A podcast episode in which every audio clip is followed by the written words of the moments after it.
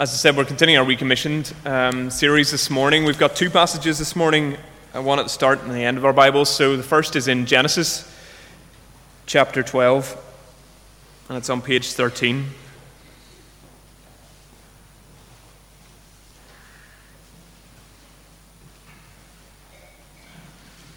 When you've got to that, you probably want to turn to our second reading and have it your finger in there for, for later. It's Galatians 3 and the first nine verses of Galatians 3, and that's on page 1169.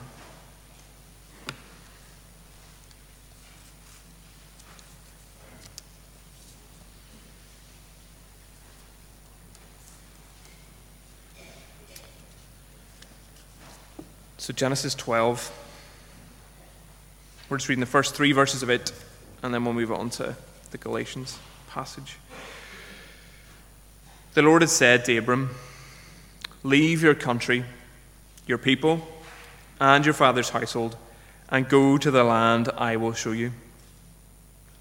I will make you into a great nation, and I will bless you. I will make your name great, and you will be a blessing. I will bless those who bless you and whoever curses you, I will curse. And all the peoples on the earth will be blessed through you. And if we go to Galatians 3,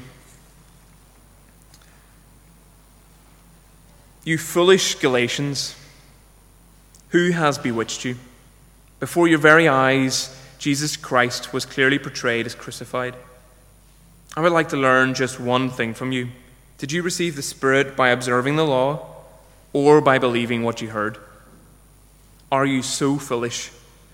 After beginning with the Spirit, are you now trying to attain your goal by human effort? Have you suffered so much for nothing? If it really was for nothing, does God give you His Spirit and work miracles among you because you observe the law or because you believed what you heard? Consider Abraham.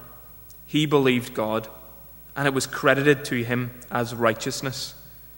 Understand then that those who believe are children of Abraham. The scriptures foresaw that God would justify the Gentiles by faith and announced the gospel in advance to Abraham. All the nations will be blessed through you. So those who have faith are blessed along with Abraham, the man of faith. Amen.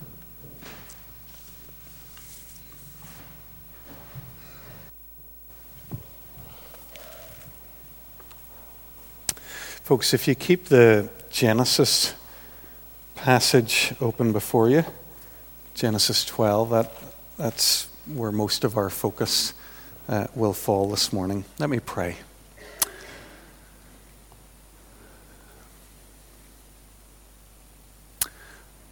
Father God, may the words of my mouth and the meditations of all our hearts be acceptable in your sight our rock and our Redeemer. Amen. So, I told you a couple of years ago, I think, uh, that I was a Jurgen Klopp fan. So, this morning I want to begin by sharing with you or reminding you of a Kloppism that I have used here before. 2013, before the Champions League final, leads his Dortmund team into the biggest game of his life so far, and he says before a global audience, When I walk in the room, I want it to be a better place. It's normal. I'm a Christian. I love that. Um, just find it incredibly inspiring. Problem with inspirational quotes is sometimes we don't examine them much. If they're inspiring, we just take them and run with them. So we need to examine this. Does this have any substance? Is it just motivational mumbo jumbo? Or is Klopp right? Is the room supposed to be a better place when Christians walk into it? By the time we finish in God's Word this morning, I hope we'll have an answer, one way or another, to that question. Let's quickly get back into the flow of our series. Um, we took a week off last week. We're calling our series Recommissioned Becoming the People That God Made Us to Be. And we started uh, with a question. The, the question we said that was keeping the world's greatest minds, greatest thinkers awake at night the question, Who are we? What is our human identity? And then we said in a second address that we, that we wanted God to be leading us in answering that question. We wanted to look to God's Word. So the first thing that we said in answer to the question was this We're a people who know the story that we're a part of. We want to commit ourselves to the story. And we talked that day, if you remember, about the, the story of the Bible, uh, a play in four acts uh, creation, redemption, creation, fall, redemption, and new creation. A couple of weeks ago, Monty helped us with a third address in this series. He, he really got us into the story uh, for the first time. The, the first couple of sermons were a little bit introductory. And one of the first aspects of our human identity that we discover reading through the Bible is that we're people who care for creation. God's created a beautiful world, it's very good. And He then hands it to us and He says, Right, over to you. I want you to look after it and care for it for me. So we might say that Monty's first sermon uh, in, in getting us properly into the biblical text dealt with the first act in the, the drama of uh, the Bible. This morning, we, we need to move through the second act uh, and out the other side. So, God created a perfect world, and if you remember, it was a world of harmony at every level. So, harmony between God and human beings harmony between one human being and the next, each human at harmony with themselves, and all of us together in harmony with the whole created order. A state of complete harmony. Tell me, did it last? Is that where we are? I, I don't get that. Listening to the news observing my own experiences and feelings. So we said no. The, the Bible tells us a story that, that started with this beauty and with this harmony, but that, that didn't stay there. The next act in our, in our great story in the Bible is, is a story of the loss of that harmony. It's a, a story that we, it's a part of the story that we sometimes refer to as the fall. We're not going to spend a whole lot of time on that this morning, not because I'm afraid of it. Um, we did deal with it uh, at more length a few years ago when we did a series in the early chapters of Genesis. But I do want you to notice some stuff in Genesis 3. So if you don't mind flicking from 12 back to 3 for a moment. Genesis chapter 3 tells the story of the fall, and it tells us a little bit of the implications or the outcomes.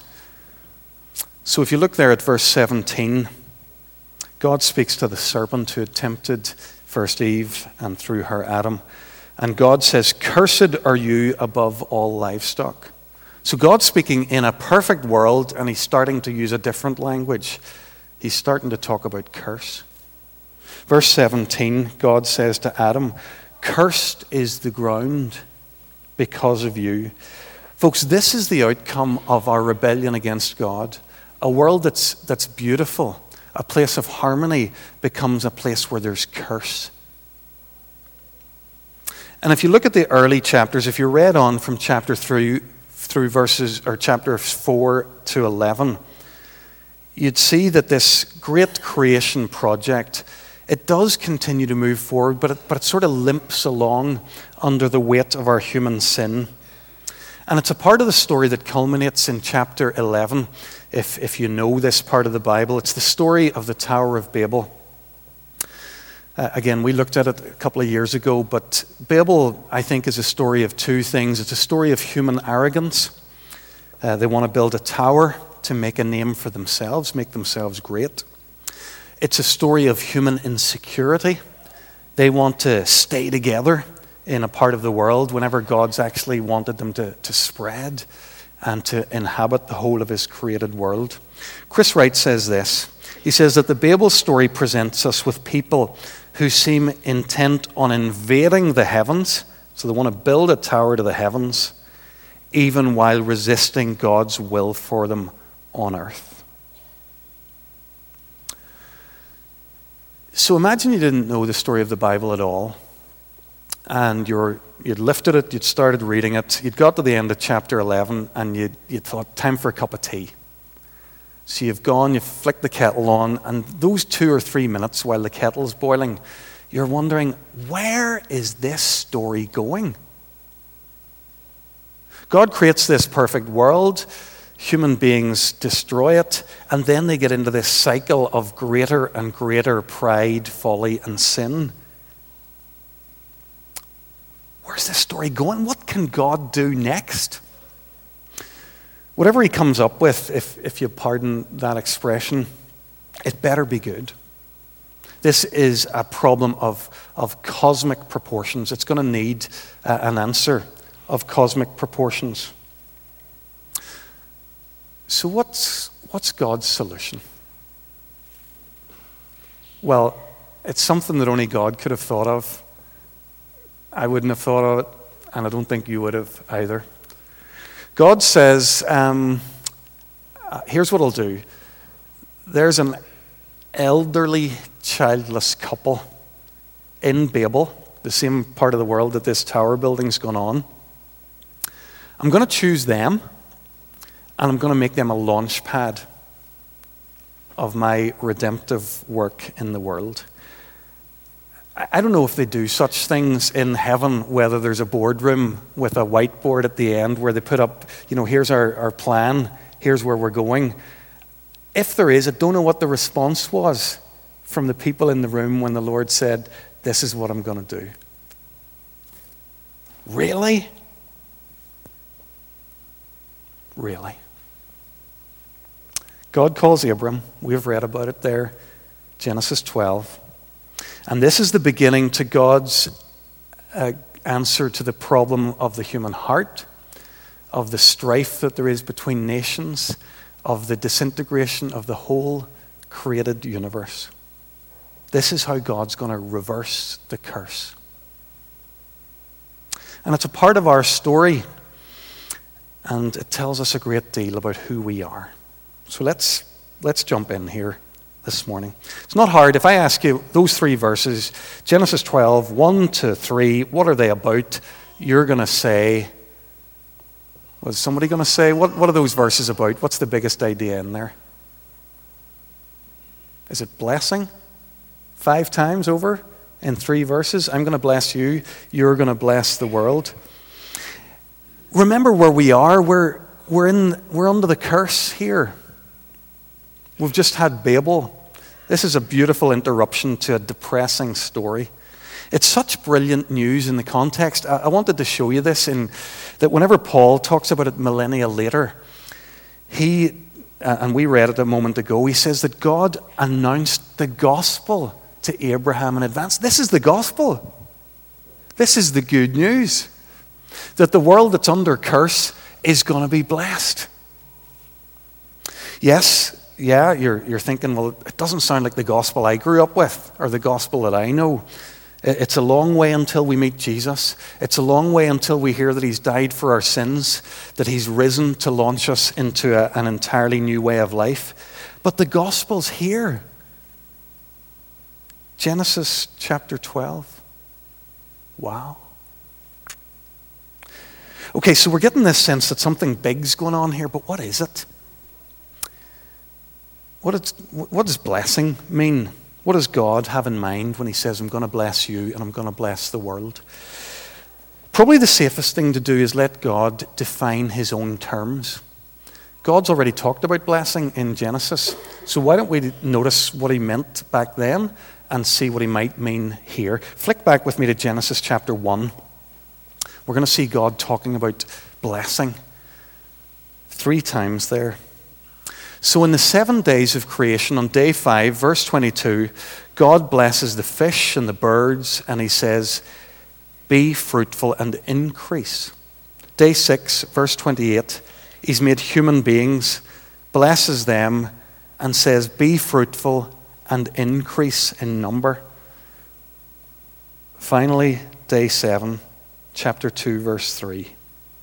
God blessed the seventh day and made it holy. So God's story starts with Him speaking blessing. And when we look at those and pay attention to them, we get some sense that His blessing is something about, about fullness and abundance. His blessings about enjoying a rest in a good relationship with our Creator God and with the world He's created. So, whenever we get to Genesis 12 and God starts talking again about blessing, we should assume that those ideas aren't far from God's heart. He wants to bless Abram with fullness and abundance and rest, and He wants Abram to, to lead the world into that blessing too. So, who are we? We're people who bless the nations. Jurgen Klopp might be right after all. We're people who bring God's blessing into the, the rooms we go into, into the buildings and the streets and the cities and the, the nations, wherever He puts us. We're like Mike in the story we read earlier, the one about number 10.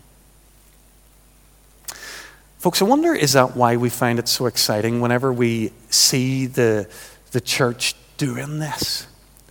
Whenever we see it being put into practice, doing other people good in Jesus' name. I'm thinking of Globe Cafe, for example. We tend to think of Globe Cafe, we, we think of it from our end. I want you to turn it around and think of it from the other end. So you are far from home. You've moved to a different city to study or to work. You don't know a soul. Uh, your knowledge of the local language maybe isn't brilliant. Somehow, by word of mouth or social media, you learn of a, a gathering where any person from any nation is welcome. you go along to try it out, and you discover that there are local people there who are giving their, their time, their energy, their money, so that this gathering can happen, so that you can feel at home in their city. Wouldn't that just be the most beautiful thing? Wouldn't you feel blessed? Even if you didn't use those kinds of words? When I think about blessing, people making the room a better place, I have in mind places like Bloomfield's nursing home down there in the North Road. And the guys from Kirkpatrick who go down there once a month and have been doing that faithfully for years to connect with the residents there. Bloomfields specializes in dementia nursing care and cognitive impairment. That means that the residents there are among some of the most vulnerable in our society and in our parish. It means that they aren't always aware of what they're experiencing in any given moment, and certainly aren't always able to respond in ways that we might deem appropriate. But the team visit them. They visit them there anyway. Imagine for a moment that you're one of the residents there, and in a lucid moment, something of this clicks with you. There are people coming here to spend time with me. There are people I don't know who are getting themselves along here to befriend me. Imagine what that might look like to that person in that moment. Imagine what it might look like to the, the, the staff there, to the, the, the relatives and friends, to, to sit, to, to see people there and to say, they're coming here to visit my dad, or my mum, or my grandmother. Wouldn't that be a blessing? Would. There's so many other parts of our church life that I could point to, and so many acts of kindness uh, and of blessing that our members are getting up to me. I just want to point out one more. As, as many of you will have gathered by now, um, we're a church that's trying to learn to support uh, fostering and adoption. Not, not support fostering adoption so much as to support vulnerable children through fostering and adoption. So there are people and families in this church who are learning about equipping themselves for and applying to be carers for vulnerable children. Can you imagine what that's like for that kid?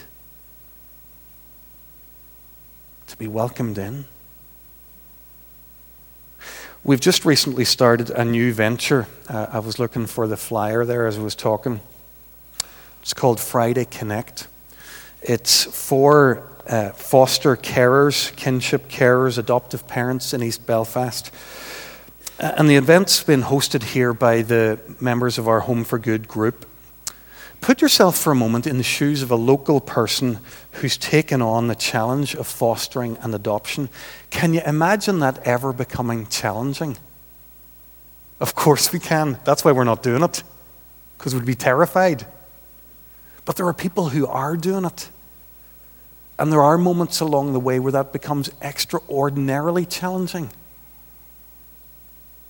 So, what do you think it might mean to them to, to have a group where you can get together, share stories, be understood, and encourage each other? By the way, while I'm talking about this, we have a few flyers. If, if you know anybody who's a carer, you want to take one of these away with you, put it into the hand of a friend. I, I met a woman just yesterday who learned that our church was doing this and, and asked me a little bit more about it, um, please grab one of those. It's called Friday Connect. Folks, this is what God calls us to be. This is what it means to be His people, to be a blessing wherever we go.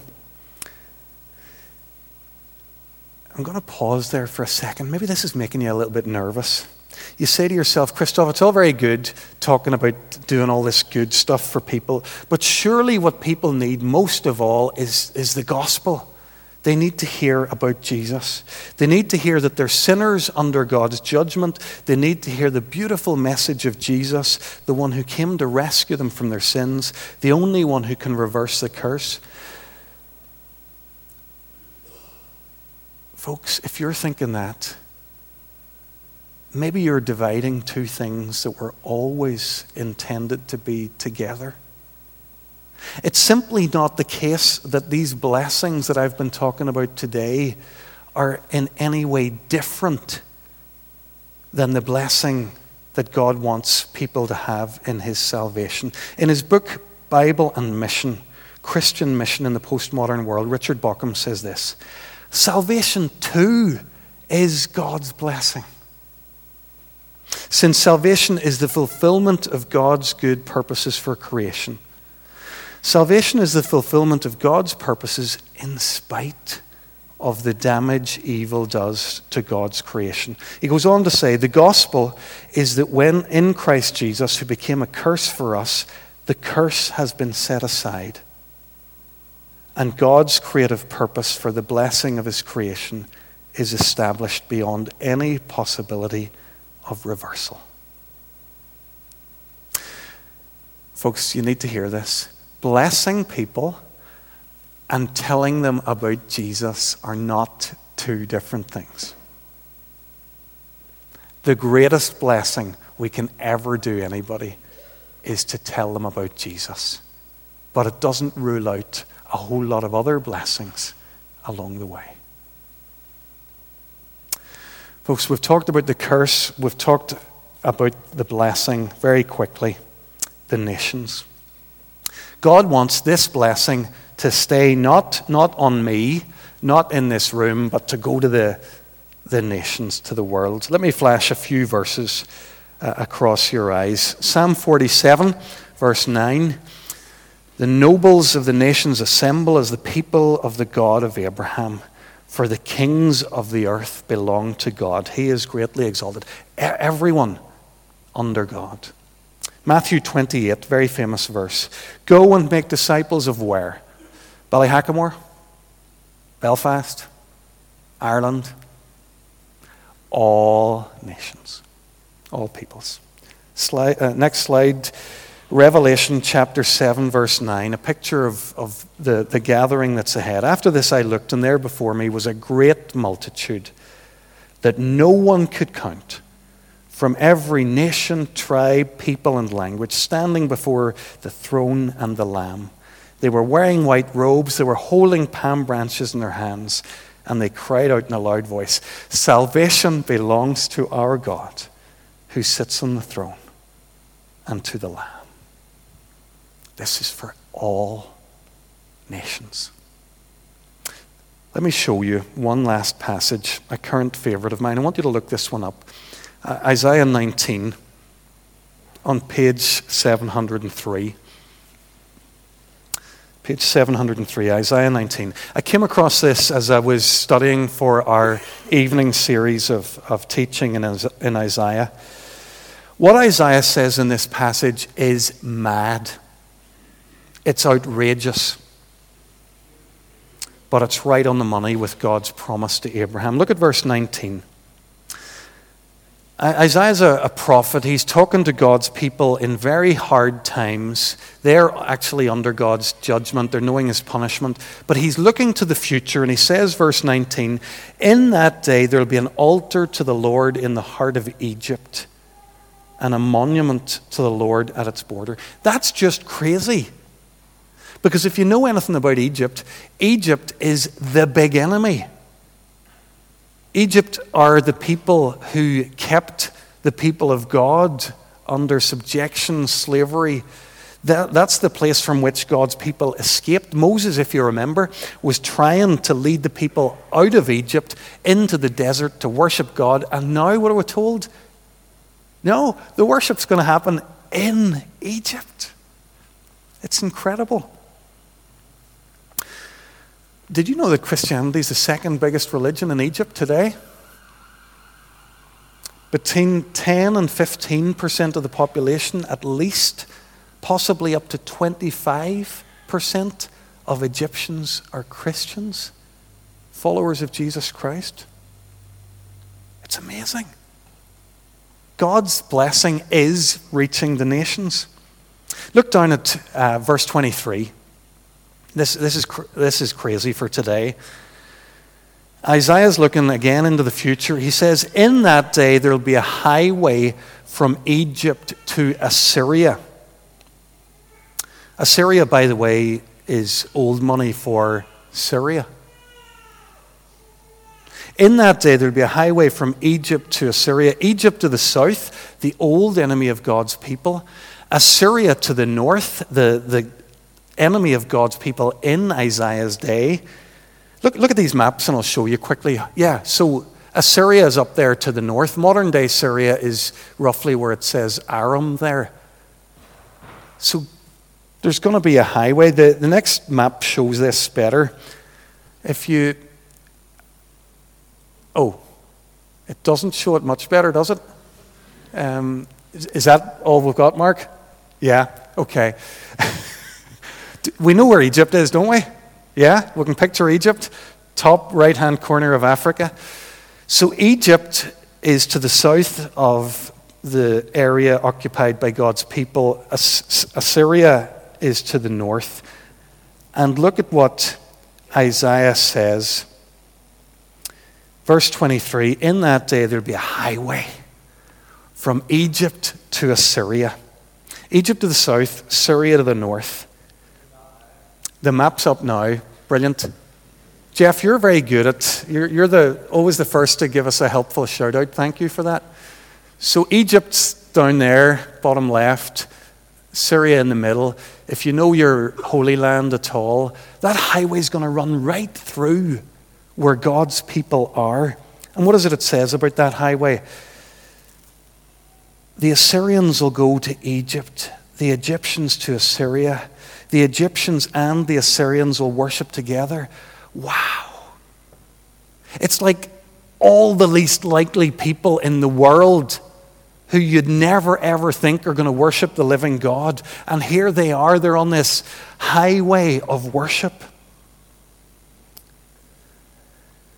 And that highway, by the way, you won't be able to see it on the map, but above Israel is the little country of Lebanon. The highway runs through Lebanon. A couple of members of our congregational congregation were recently on this highway a couple of weeks ago. This highway between Assyria and Egypt, Dan Hayes and Jenny Crawford on an open doors team working with Syrian refugees in Lebanon. And they got to meet the most incredible Christian church. They witnessed Lebanese Christians, Christians who'd suffered terribly in the previous generation at the hands of Syrian oppressors, doing what? Looking after Syrian refugees, sharing the love of Jesus and the gospel of Jesus with them.